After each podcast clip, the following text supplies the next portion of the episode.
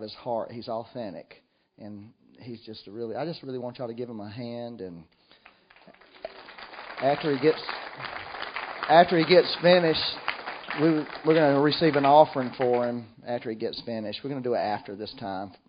Uh, so I want you to not only clap for him, I want you to bless him uh, financially. If you, I'll go ahead and say all this now. When he gets through, we'll just pass the offering. You write the checks to River Life, or do your credit card to River Life, and we'll give it all to him to, to bless him. So let's thank you, Randall, for coming. Lord bless you. Thank you. They forgot to give me applause. I'm just kidding. How are you? Uh, this is the nine o'clock service. I guess everybody knows that. We're without excuse when it comes, especially today with the technology that we have of um, anything making us late. It seems. But um, it's it's really good to be back with you. The last time I was here, this room was configured different, and um, I guess uh, I, I hope it's not your intention to go ahead and make it 360 degrees around. you are where you want to be, at least for right now. Uh, I love those testimonies. Um, I have the privilege of hearing so many wonderful testimonies in my travels around the world, and um, one that has really had a powerful impact on me that I heard recently, and maybe many of you are familiar with it. It's not the kind of thing that makes the secular news, but um, it seems right now that there is um, an increased frequency of appearances, personal appearances that the Lord is making in the in the Muslim world, in particular to their clerics, uh, to their leaders.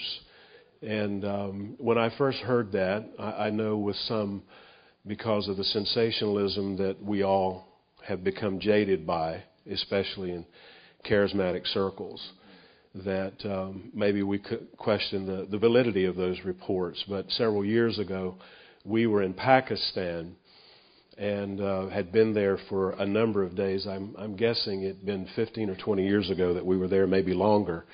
And we'd been there for a number of days, and there was a gentleman that had been in the pastors' meeting, uh, the pastors and leaders that had come for training, and he asked uh, to meet with us uh, along with an interpreter. And uh, he began to share with me, and I'll just make this as brief as I possibly can. He began to share with me how that at that time he was one of the top five clerics in all of the Muslim world.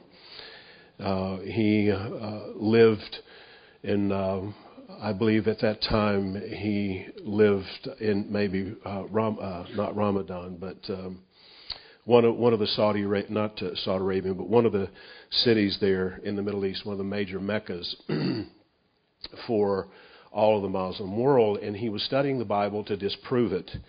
And while he was studying the Bible, the Lord Himself appeared to him.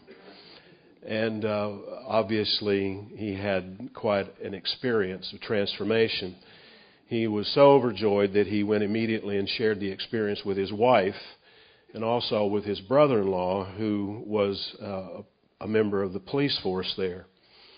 Uh, when they shared this, when he shared the story, they beat him brutally and broke his legs, put him in the hospital. And you got to remember, he's telling me this whole experience. And uh, they put him in the hospital, and Jesus appeared to him the second time and said, What are you doing here? He said, Well, they broke my legs. And Jesus said to him, Well, my legs are not broken, so neither are yours. So you would think that this would settle the issue. He gets up, walks out of the hospital, goes straight back to his brother in law and to his wife, and tells them that Jesus has appeared to him and healed his legs. Now, this, he's telling this to the man that had broken his legs.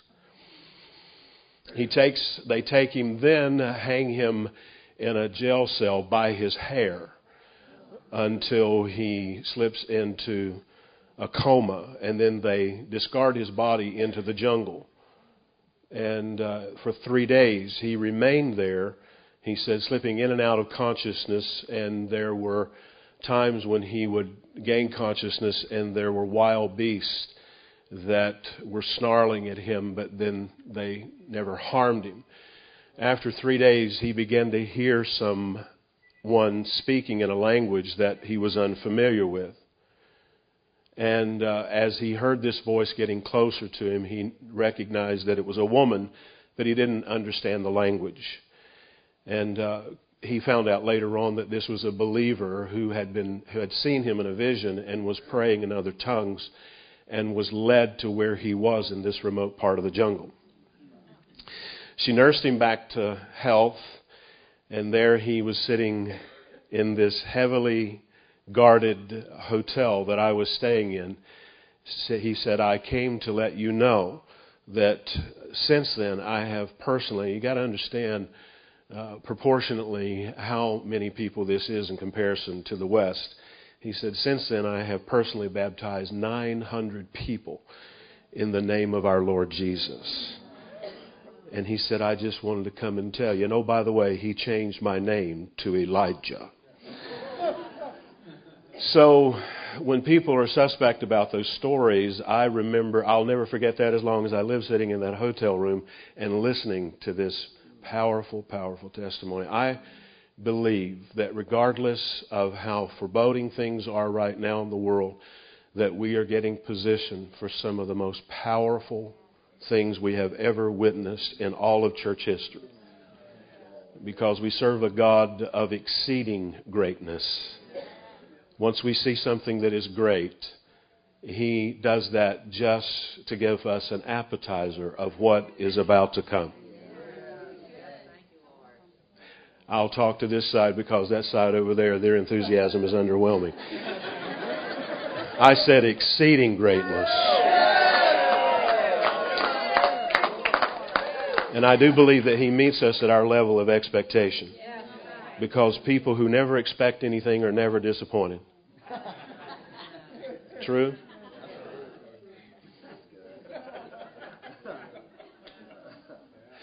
Now, I was asked to teach on something in particular, and that's probably a good thing because that ensures you that I won't drift too far. Uh, but I, the text that I'd like for you to take with me is found in 1 John in chapter 3. 1 John chapter 3, and I'll introduce to you this in, in terms of a principle, and then by the time that I conclude my remarks, it's my desire to picture it for you. 1 John chapter 3. And um, I'll jo- join you there in just a moment. Is that mine? Thank yeah. you.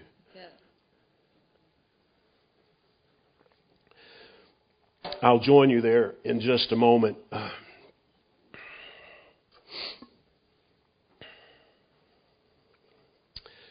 I uh, was writing a few months ago about the grace of God.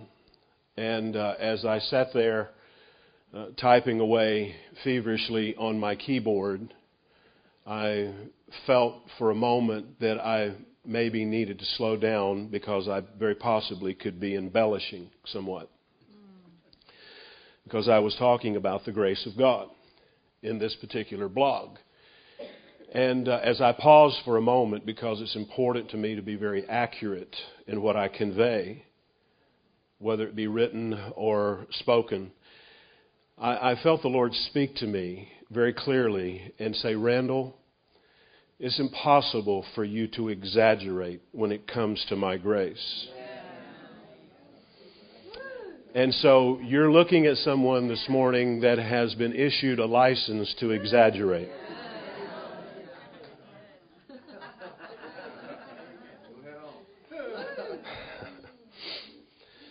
I've come to understand that for most of us, I don't care how long you've been walking with God, that uh, our life in God really does rise and fall in our security that we perceive to have in His love. I think religion has assumed for a long time that we can't love God for who He is, but that we have to be regularly motivated by threats of hell and by missing an impending evacuation from the planet. And it's those threats that motivate or possibly manipulate us to love Him as we should. How many of you would agree with me that you spend most of your time repenting for your lack of love for Him rather than repenting for your unbelief in His unconditional love for you? Does that make sense to you? We've become so focused and fixated on our failures rather than on His faithfulness. And I meet so many people in different places that, uh, whether they are willing to admit this or not, they have this image of God that is schizophrenic and abusive. This childlike mentality He loves me, He loves me not. Right?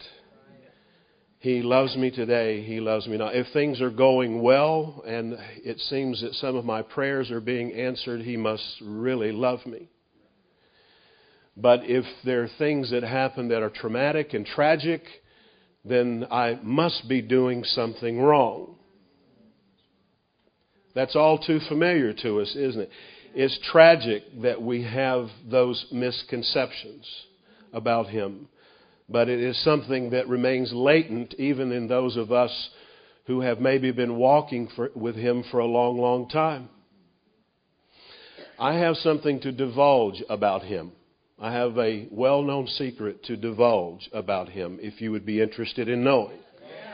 And that is, and this, see, this word has a connotation today that immediately evokes a, a, negative image, but God is obsessive.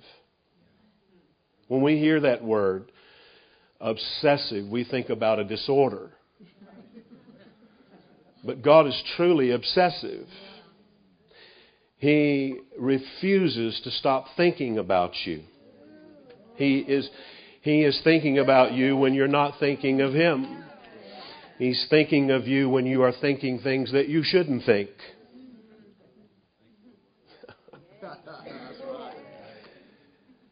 when I wake up in the morning, I'm beginning to understand that He's just been waiting on me to open my eyes so that he might re- further reveal how magnanimous he is, how, gen- how radically, indescribably generous he is. When the scripture says that he numbers the hairs on our head, that doesn't mean that he just knows how many are there. He has a number for each one of them. I want to submit to you that's obsession. When I was combing what little hair I have this morning, I looked down and there was one on the sink, and I, you know, I didn't grieve over there's one more gone. But I thought to myself, he knows whether that's 5,682 or not. That's obsessive.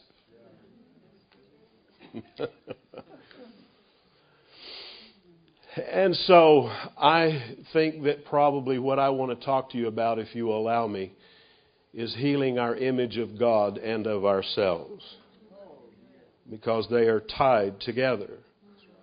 They're inextricably tied together. Healing our image of God and of ourselves. Before I read the text, and I'm assuming they're going to put it on the screen, I know you've had technical difficulties already this morning. There it is.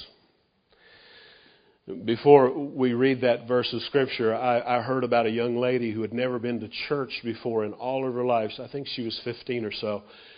She'd never been to church before in all her life. She didn't know anything about God.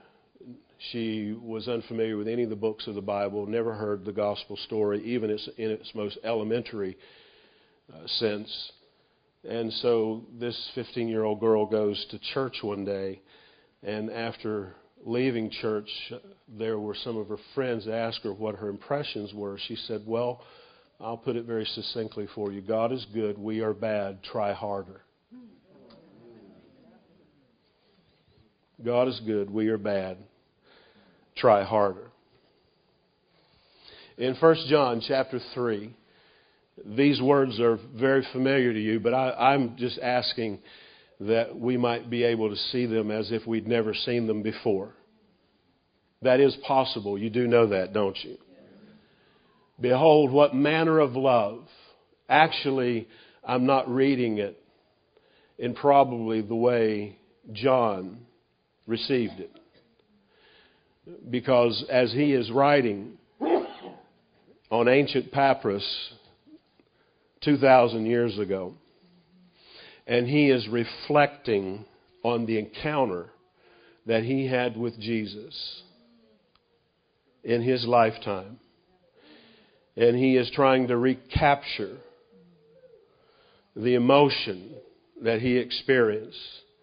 I believe as he picked up that quill and pressed it toward the papyrus to write these words that we read so many hundreds of years later, that he writes the first word, behold, but it doesn't come out that way, it comes out this way.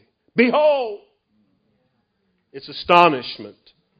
Behold, what manner of love is this that the Father has bestowed upon us, that we should be called the children of God. Therefore, it does not yet appear. Now, I'm quoting from my translation, so I better go back to the screen. Therefore, the world does not know us because it did not know Him. Now, can you give me the next verse, please? Beloved, we are now the children of God, and it has not yet been revealed what we shall be, but we know that when He is revealed, we shall be like Him, for we shall see Him as He is. Unfortunately, that last verse has been relegated to something that is in the distance. It's out there on the horizon. That we are all awaiting that at His return. I'm certainly not here to, to, deba- to debate the timing of that, but I don't think that's what John was resonating with when he says, It does not yet appear what we shall be, but when we see him, we shall be like him, for we shall know him as he really is. Because that's what creates the transformation, is when you see him as he really is. Agree?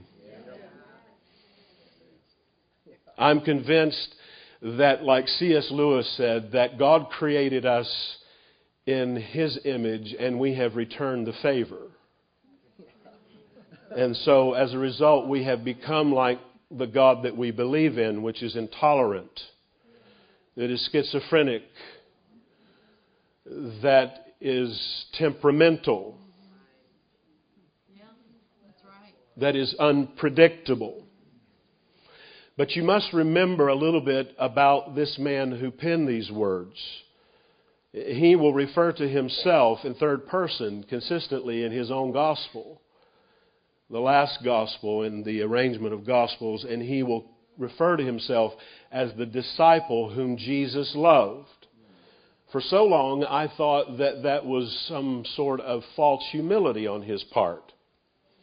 Do you remember in the resurrection account, he will give his account, his eyewitness of that, and he will talk about whenever they received news that the stone had been rolled away. This, what sounded to be utter fantasy, the report came from Mary. And uh, he is on, in this foot race toward the tomb. And uh, he will refer to Peter and uh, will make note that he actually outruns Peter. right? In the early morning light, in the dawn of that third day, he makes note that he outruns him, but he will say of himself, Peter and the other disciple. But then I begin to realize the nine times that he referred to himself as the disciple whom Jesus loved, it was not humility at all. I think really it was expressing the fact that he had a greater revelation of the love of God than all the others combined. And that comes bleeding through those three epistles or letters he writes, and especially comes bleeding through the 22 chapters that we refer to at, at, the end of Scripture as being the revelation of Jesus Christ. Unfortunately, the book of Revelation has been used to terrify God's people for hundreds of years now. And that is tragic, to say the least. The last book of the Bible was not intended, and he is the one who receives this revelation. John does. Is the revelation of Jesus Christ and not the Antichrist. It's the revelation of His finished work and His transcendent love for you. It has been hijacked by those who are fearmongers that seek to manipulate and intimidate people into a relationship with God. That if you don't serve Him, this is what awaits you. And I want everything He's got for me. now I create maybe a little controversy in the room. It won't be my first time doing that. But I tell you, without fear of contradiction, that the book of Revelation belongs to you. And it is, it is much filled with the love and compassion of Jesus as any of the Gospels or any of John's letters that I refer, 1st, 2nd, and 3rd John. It, it is filled and dripping with his love for you. It's been stolen from us. But that's another time. And maybe I'll come back if the invitation is there to talk to you about that. You know, John is referred to, it's important that I give you a little background, a little resume on this man. Just a little. John is referred to also as uh, one of those inner three. Remember? you know, Jesus had different levels of relationship. He came, you know, he was sent to the world for God so loved the world that he gave his only begotten Son, that whosoever believeth in him should not perish. But then he comes to the nation. He comes to his own, and his own receives him not. And then he comes to the multitudes. And then out of the multitudes, there are at least 70 that he empowers and gives gifts to. Out of the 70, there are 12, but out of the 12, there are three. And out of the three, there is only one that leans upon his breast. And so John is not only a part of that triad, those three that are kept next to him Peter, James, and John, but he is also the one that will lean upon Jesus' breast. And for so many years, I thought that maybe that was, it reflected some sort of partiality on Jesus' part. But then I began to realize as I took a closer look at John and Peter in particular, and James that the reason why that Jesus kept them so close to him is because they were the ones that had the most it seems potential for getting in trouble. So it's almost as if I better keep them close to me.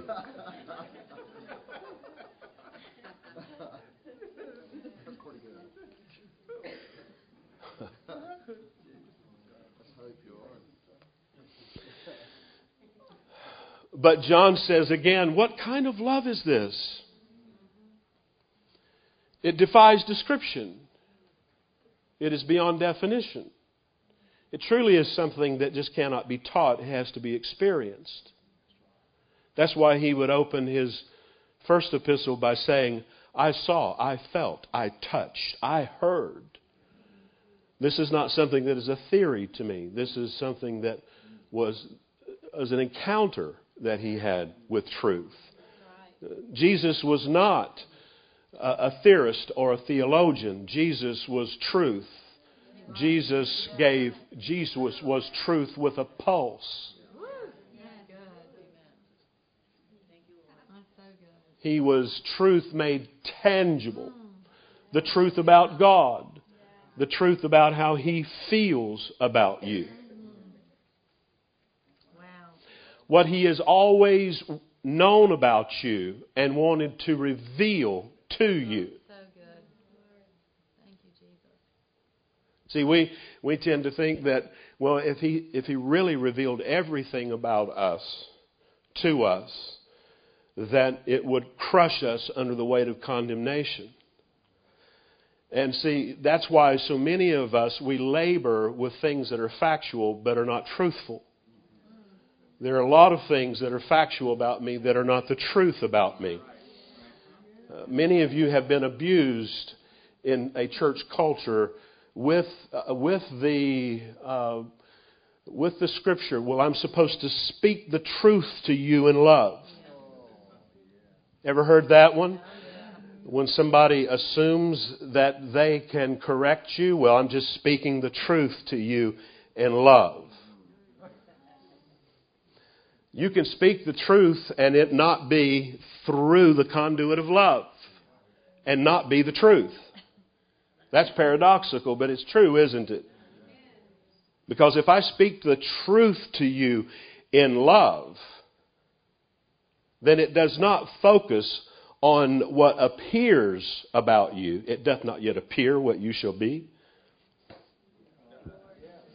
It does, it does not make clear what everybody else can see, what is obvious, but it appeals to a higher truth and a higher reality about you. I may be guilty of all kinds of things, but that doesn't mean that's who I am.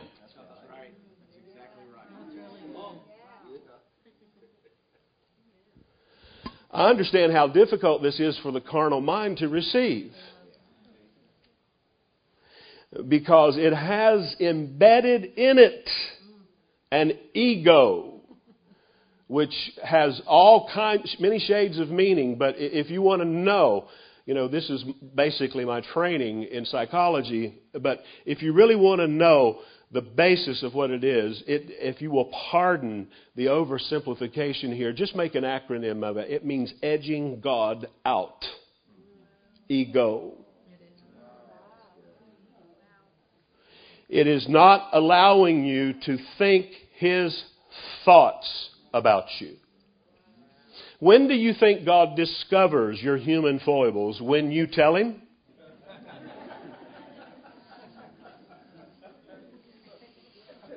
I told a group last night that for years, whenever the church for, as a whole has heard the word confess, it has always had, uh, it has created an aversion for them. It has had a negative tone to it. Confess. Right? But the word also means to agree with.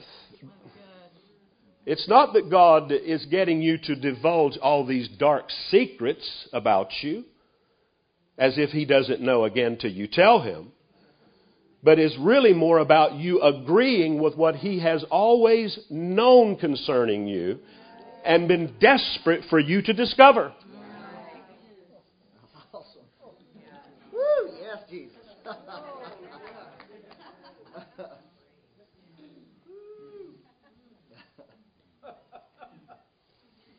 You know, uh, several years ago, because I've I've always been someone that, that has loved to go to the edge.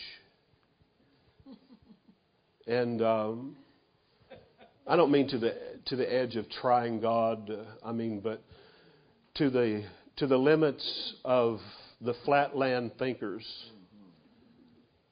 just to see if there's another horizon out there beyond where they said there was, no more. And I, I said, Lord, I, I, I so appreciate you giving me a greater faith to receive revelation than, you, than I have, have a fear of being deceived. I really appreciate this. But I'm, I'm, I'm asking you to, to give me uh, something that I can anchor to that would ensure that I wouldn't get into heresy. And he gave me a very simple answer. And he took me to the answer that Jesus gave to the Pharisees when they were asked the question, What is the greatest commandment? Out of 613, not 10, out of 613, what's the greatest commandment? And without hesitation, Jesus said, That you love the Lord your God with all your heart, soul, and body and mind, and that you love your neighbor as you love yourself. What a powerful statement that was because embodied in it is the litmus test for truth. If you want to know whether what you're hearing is truth or heresy, I'm going to give you the litmus test for it right now. Because he said, if it causes you to love me more, and in turn will cause you to love yourself more, and love other people more, you can be assured that it is truth. Now, that may be profoundly simple to you, but to me, it's simply profound. Because if you are pondering certain thoughts in your mind and there's certain ideas or certain revelation that you have and you're wondering, eh, can I really trust that? Is that, is that doctrinally correct? I promise you, if it motivates you to love Him more, which will in turn cause you to love yourself more which as a result you will love others because that is the sequence in which it comes. See, we're trying to love other people more without having a revelation of His love for us. And you cannot give what you have not received, very simply.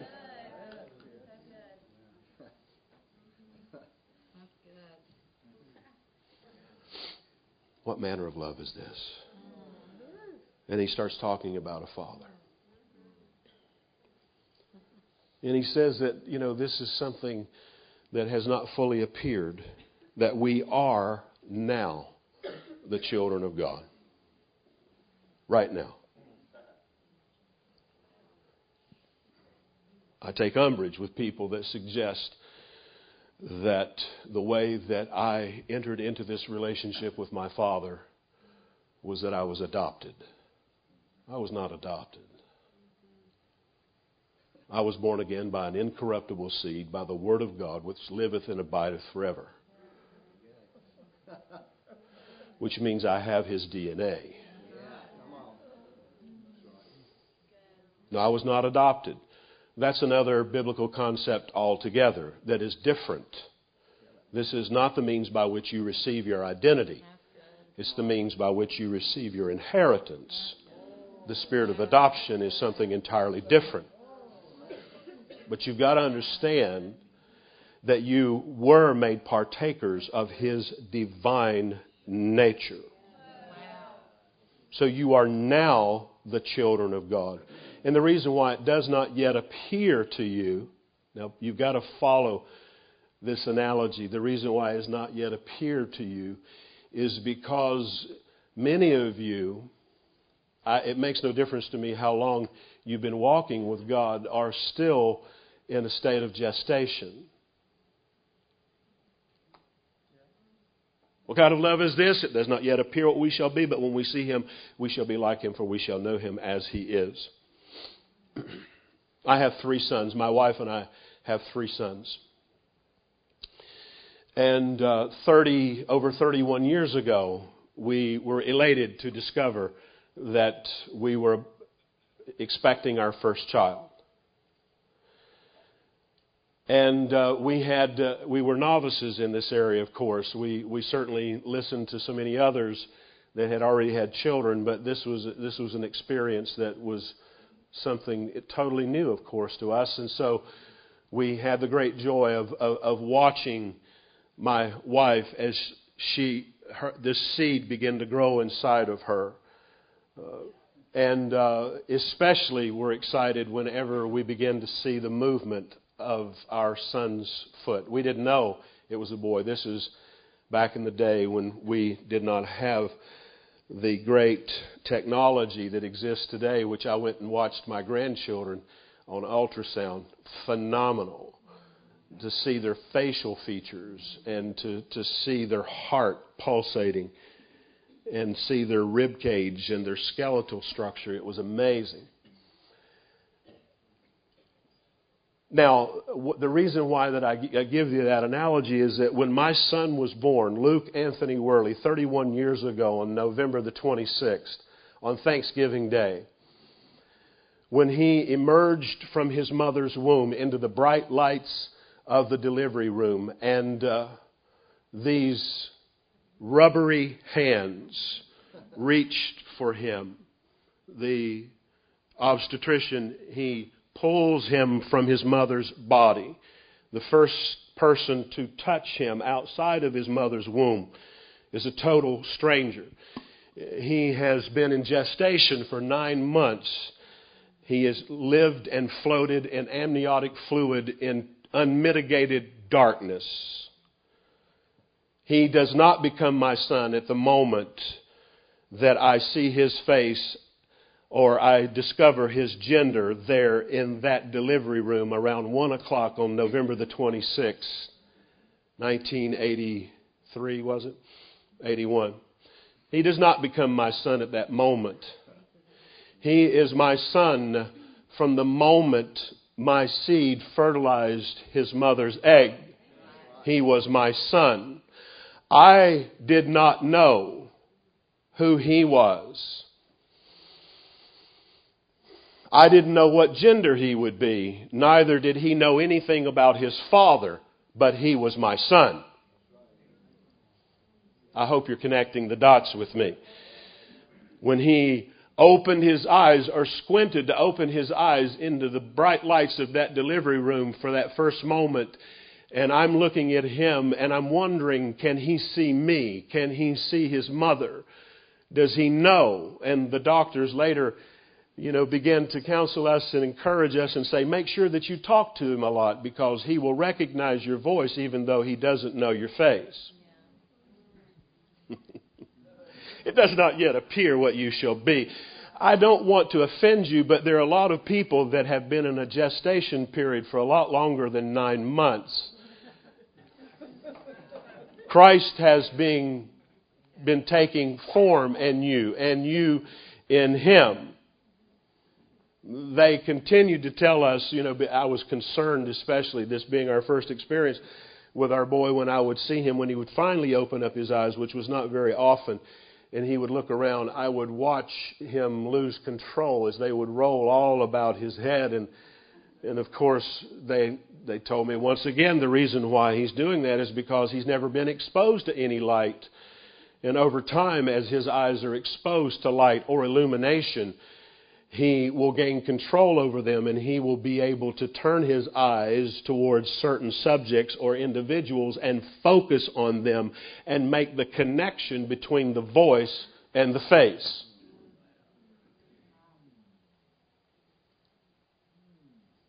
See, I'm convinced that there are a lot of people that don't realize what John was getting after here. I'm not, uh, you know, maybe you feel like I'm reading into it or taking liberty with John's revelation.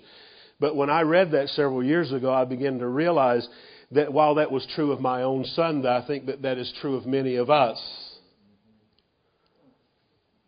And some of you may be wondering, is he suggesting that I need to be born again again? That's exactly what I'm saying. We sometimes need to go through a new birth again and again and again. That's why Paul would say, My little children in whom I travail until Christ be formed in you. He's talking to people that are already believers. He was my son, I was his father. It wouldn't be for a year later that he would be able to form on his lips his first words, da, da. Not until then. But he still didn't fully understand what that meant to call me daddy. See, I think many of us we don't realize just how much of an evolution that we have been in. And I'm not afraid of the word evolution. I'm, I'm not a Darwinian, but I am an ev- evolutionist. I believe that we are forever being changed from glory to glory, from faith to faith. I'm glad I eh, have. How about you? I mean, I, I want upgrades every day. If they're available, I want them. Some of us are still operating with old operating systems and that's the reason why when we're introduced to glorious truths, we can't get it very quickly, is because we can't interface with it. Just like your computer almost crashes and implodes when you try to download something new to it. It's because you need a new operating system. If there's anything that the church needs right now desperately, it's a new operating system so that we can receive these downloads and we can become conscious of who we already are. For most of the church world, they live in a state of being in a coma, but you don't stop talking to people just because they're in a coma because they can still hear as long as you keep talking to them, their consciousness is able to pick up those sounds and that is really what will cause them to experience a resurrection so that they awaken to who they have always been.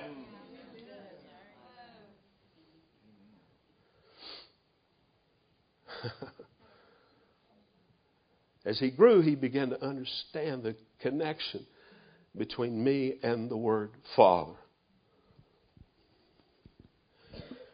He began to understand that I didn't choose him and neither did he choose me. But had I been given the choice, I would have chosen him.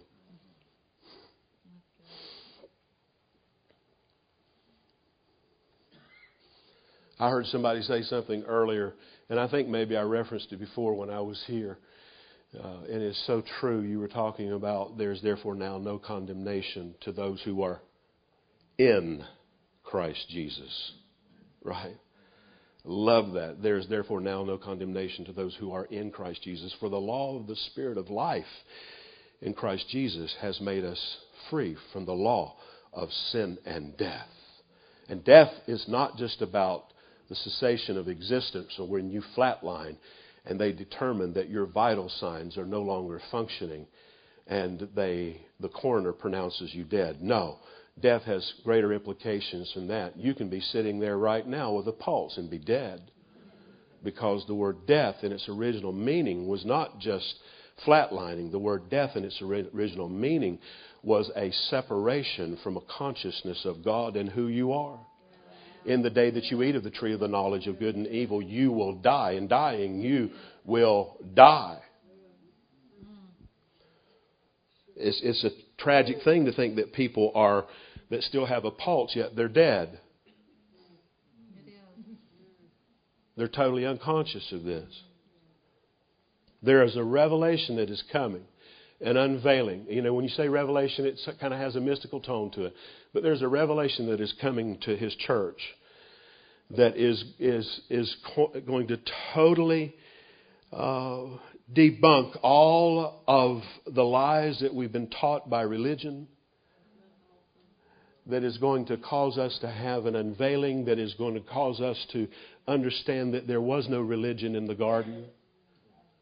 I said there was no religion in the garden. There was no systemization of truth. Did you hear that? Well, there's no systemization of truth. It was real and transparent. It was, it was something that you didn't have to learn. Because, you see, that's where most of us labor is I haven't learned enough. I'm on a steep learning curve. And it's about how much more I can learn. And there is value to that. But I want to tell you, please hear this. If you don't hear anything else in the ramblings here this morning, hear this whenever you hear truth, you're not being told something you didn't know. You just didn't know that you knew it.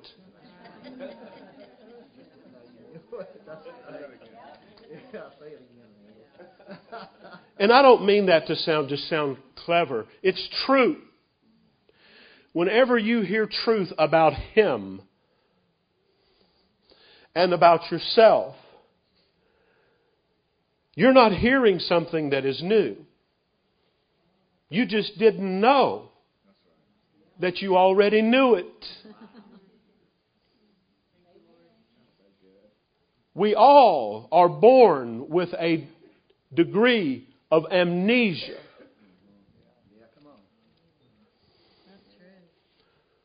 We are born with a loss of memory. And it's because of collective memory. It's because of what happened to us in the death or the separation that took place in the garden. And as a result, we, you've heard this before in developmental psychology, they say that you only use about 10% of your brain. Why do you think that is the case? So you don't ever really forget anything, you just don't know how to remember it.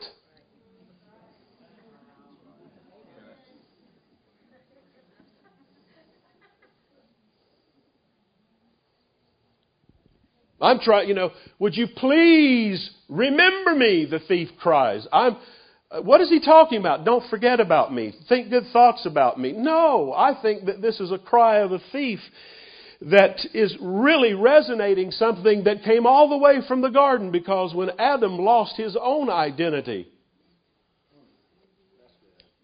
and he couldn't remember who he was, he gives voice to Adam in the alienation and the death that took place in his relationship with God and says, Would you please help me get my memory back? If you could get your memory back, your whole life would change. You have a, you have a stunning future behind you, not in front of you, but behind you. Most of us, our lives are totally defined on quote unquote defining moments or where we started to where we are. And you are living in a limited consciousness. And that word consciousness scares a lot of people. It's a biblical word. It was hijacked by the metaphysical and the New Age people. It's a biblical word. That's why he sprinkles our consciousness with his blood.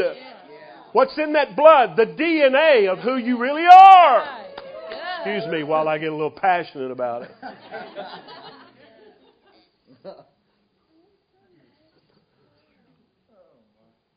You know, when he delivers a man, this, this, this man who is anonymous in the, in the Gadarenes, in a, he lives in a graveyard.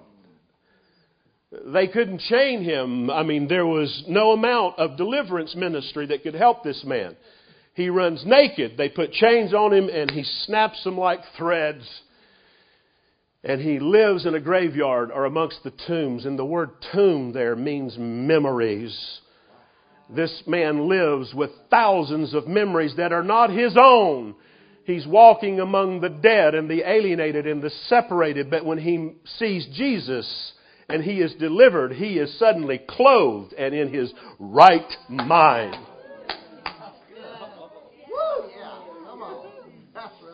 It does not yet appear what you shall be, but when you see him,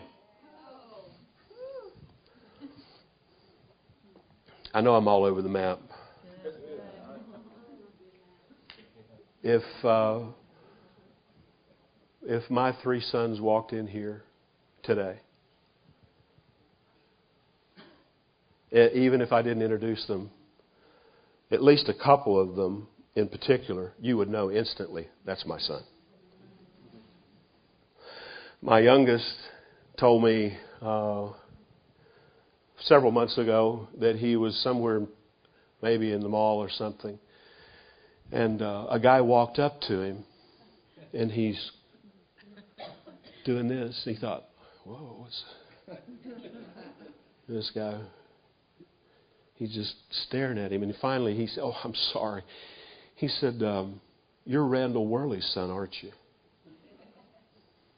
He said, Yeah, how did you know? He said, How did I know? he said, You walk like him. Your gestures are like him. The tone of your voice is like him.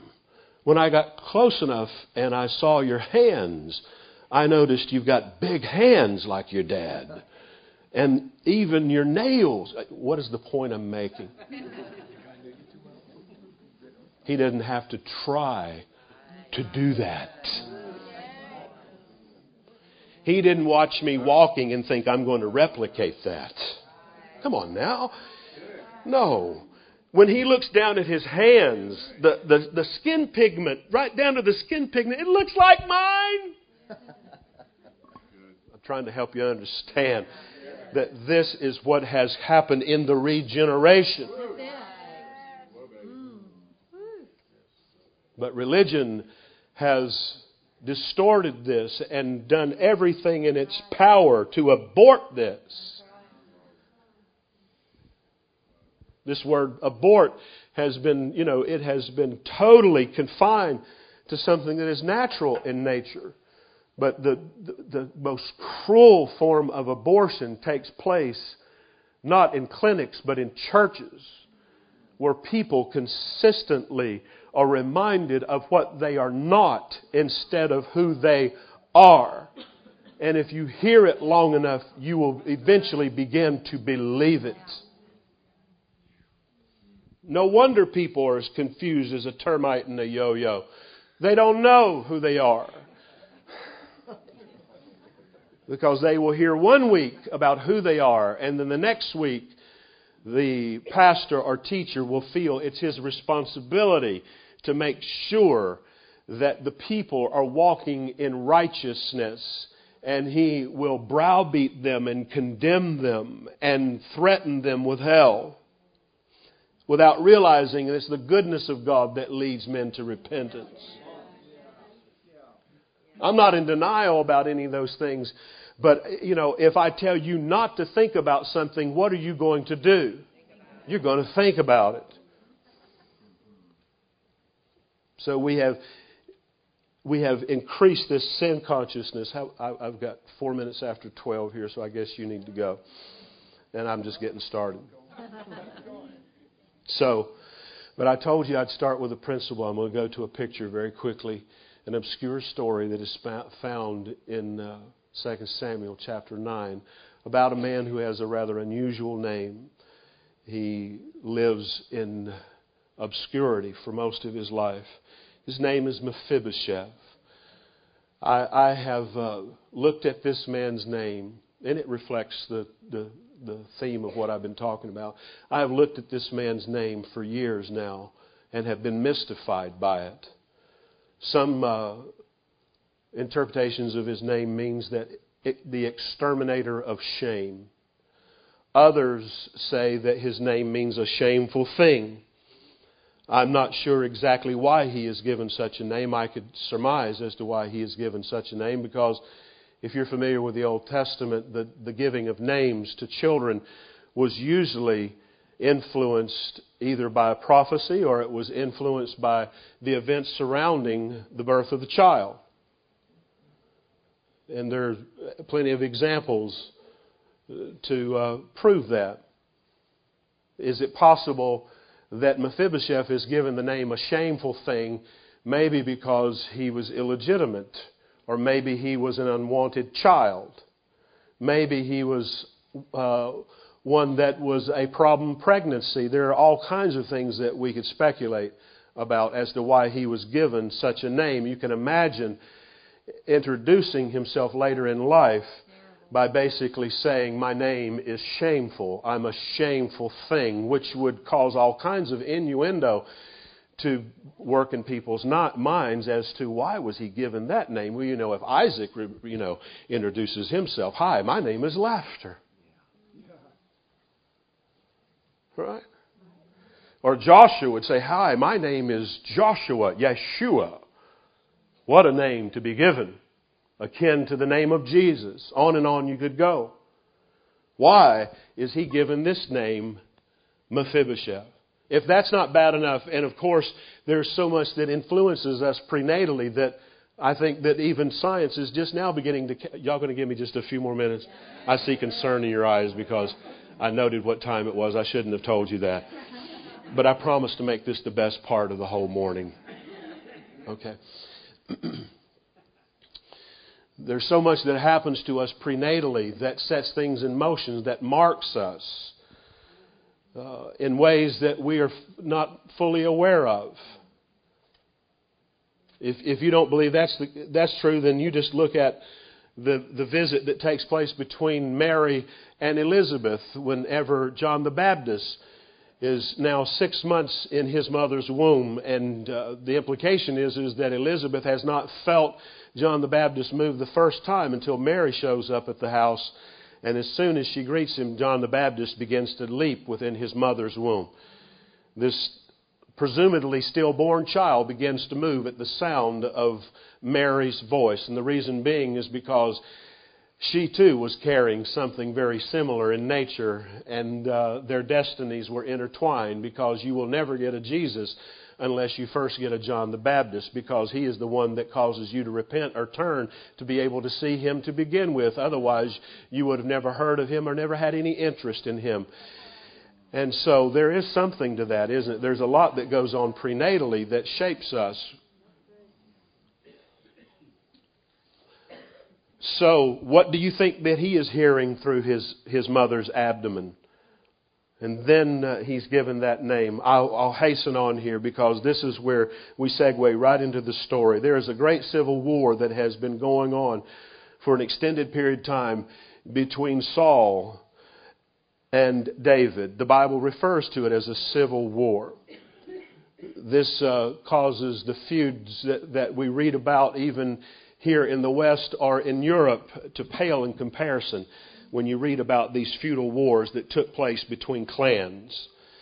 And uh, this is a this is a bloodbath that is going on, and I, I will leap again over a lot.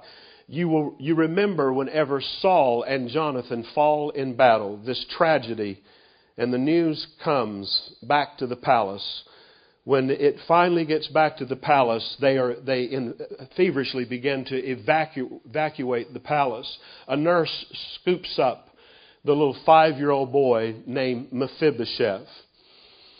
What has he heard unto this point that has created question in his mind?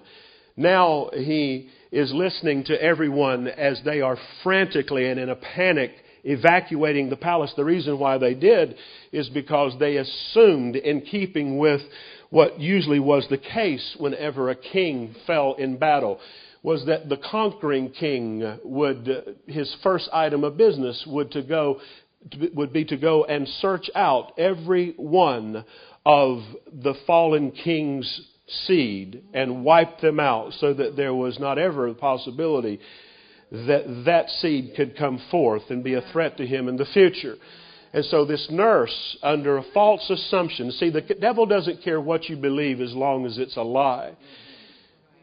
Under this false assumption, she scoops him up and she starts running down the steps of the palace, and in the process, she drops him. When she drops him and picks him up, he is left lame in his feet. Now we have the second strike against this guy. His name means shame, and now he's crippled. He has a disability that will keep him from ever feeling like a man.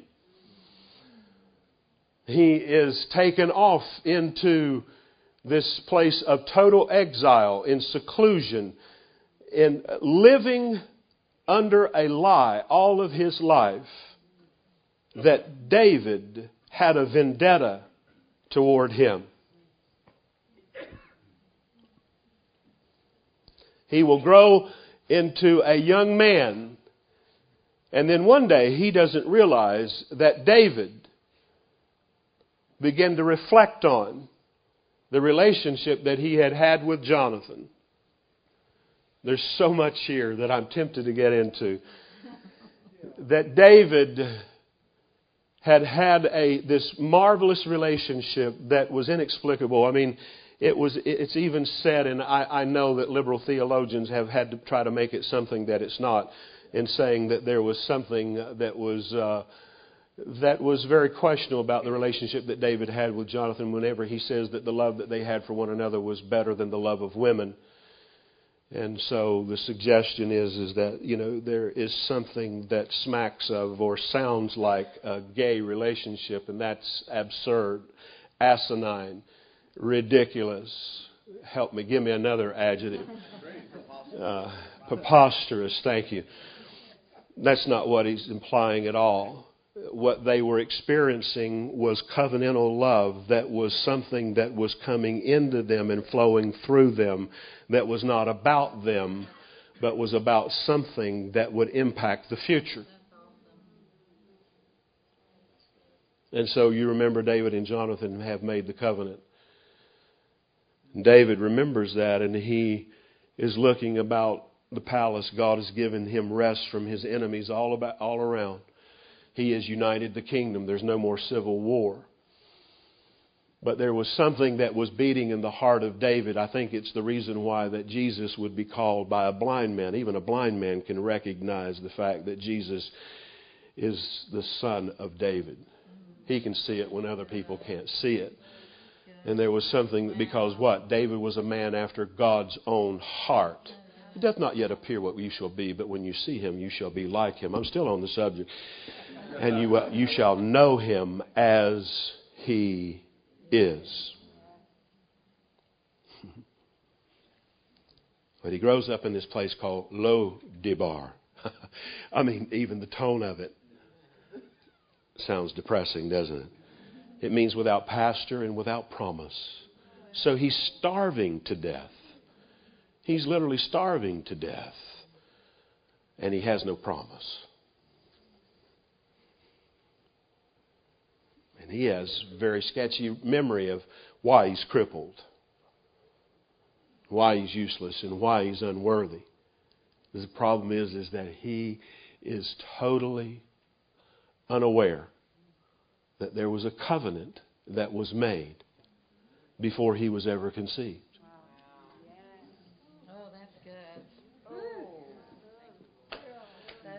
You see, most of us, we, we still don't understand that our relationship with God is not based on the promises that we make to Him, but the, based on the promise that He made to us.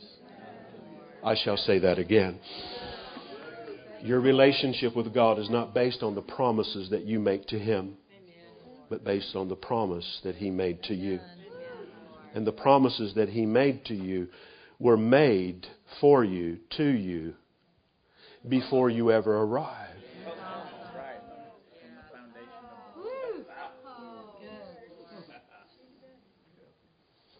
He is the only one who has ever written a will. Only one who has ever written a will. Died, raised from the dead, and probated his own will.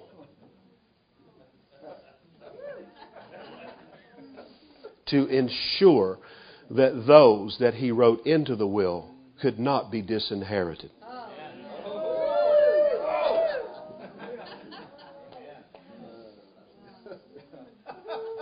You can write me off, write me out.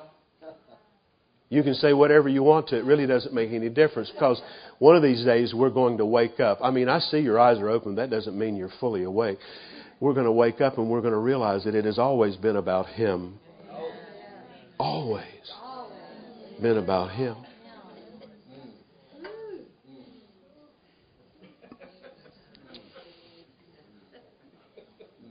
So, how damaged is his psyche? How distorted is his thinking? How perverted is his perspective on life? Crippled and with a name like this.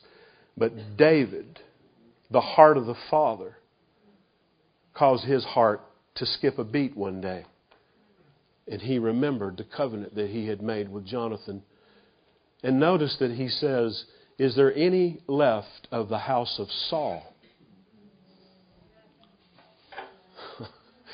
He doesn't make mention of the covenant that he made with Jonathan. He says, Is there any left? Am I boring y'all with this? Is there any left of the house of Saul that I can show kindness to? Somebody spoke up.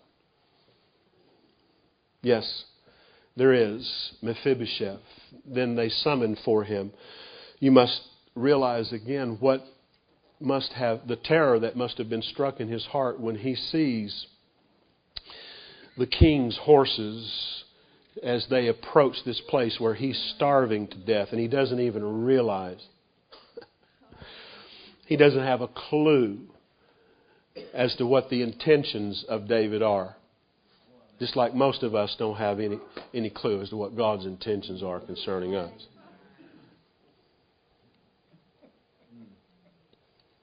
See, listen, do you think God has certain delusions about you?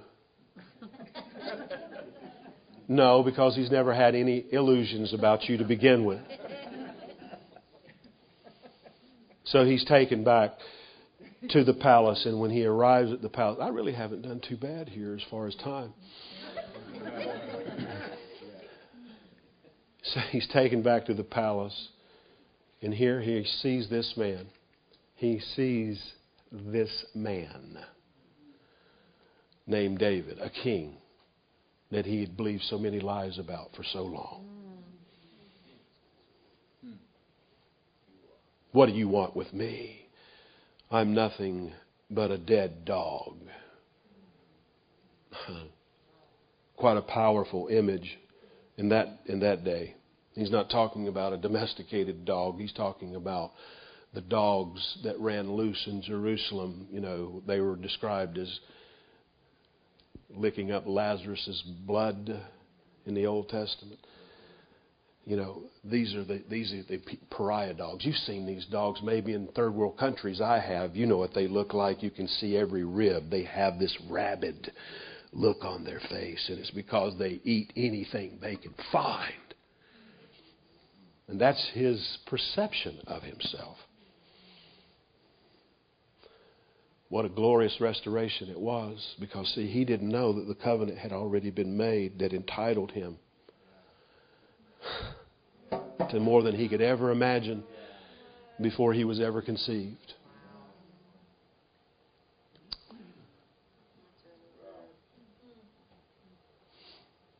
They take this cripple and they put him at the table. Every time he sits at this table, he is restored. Also, all of his inheritance is restored. As he sits at this table, though, he sits across from this stunning specimen named Absalom.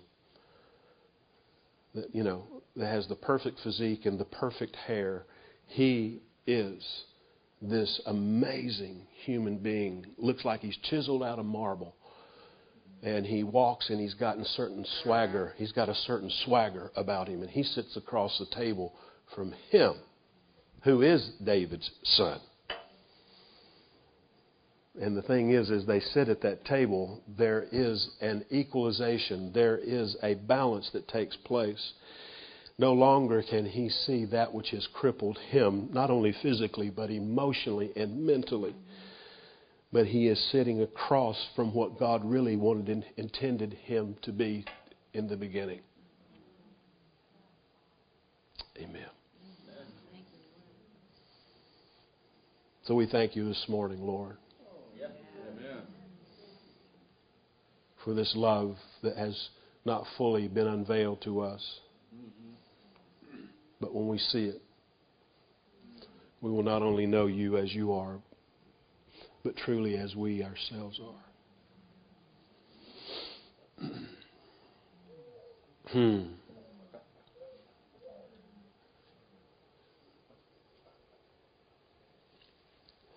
Lord, I, I, thank you for that this morning that there is there is coming down in this place. Uh, I see blankets that are just descending right now. These blankets, it's rather unusual. These blankets that I see descending in this room that are falling very softly and gently and tenderly upon those who have lived with lies all of their lives concerning you and concerning themselves. And I believe that this blanket that is wrapping about them is bringing a restoration. A restoration that so transcends their own name uh, and their own heritage. It goes far beyond that. That covering of shame that covering, Lord, of inadequacy and insignificance.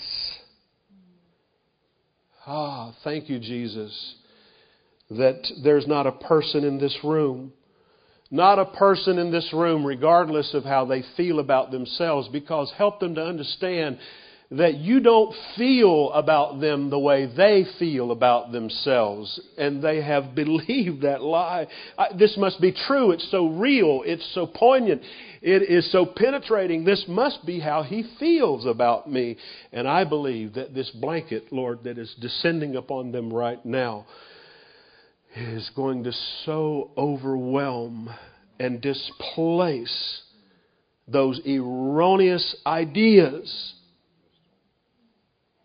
I'm believing, Lord, that in the days to come, that as they awake in the morning, that they will awaken with one more upgrade after another of who they are. They will, it will even get to the point that people that have known them all their lives will look at them and see that there's such transformation that they almost have gotten to the point that they're not fully recognizable as they used to be.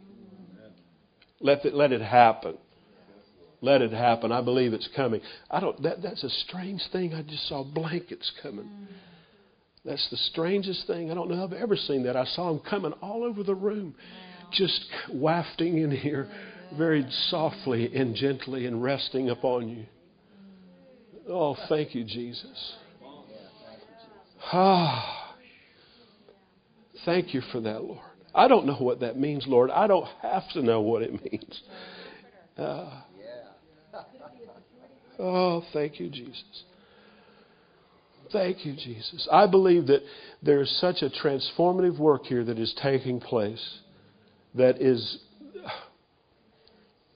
that is not something that is that is just temporary in nature. Can you sense that here this morning? In another five minutes, I, I just really sense you know, uh,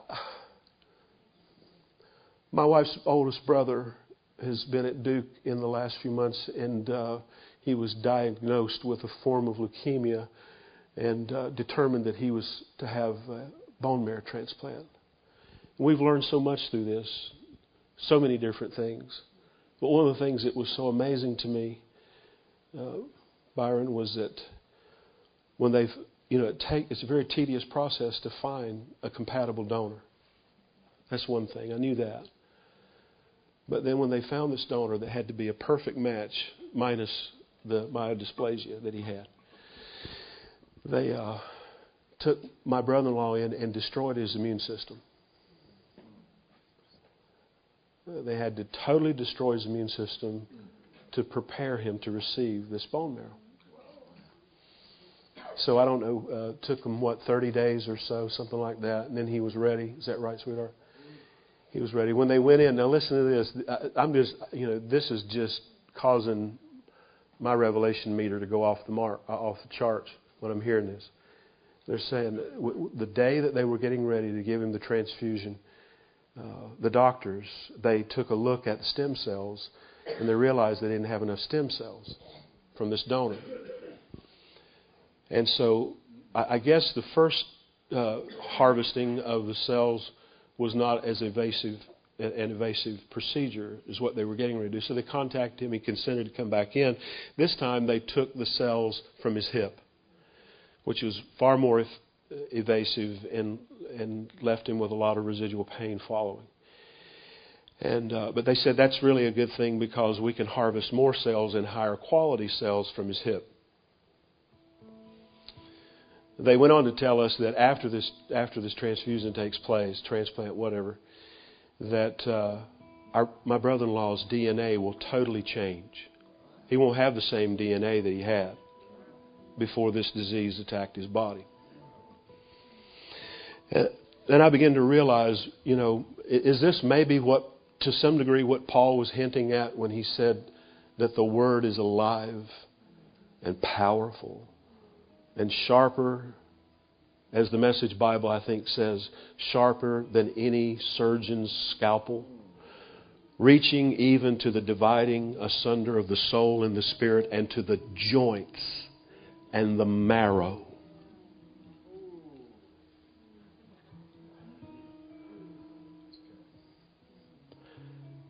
You know, the power of His Word has the ability to reach so deep into the core, to the foundation, into the structure of who we are, everything that holds us up. Right?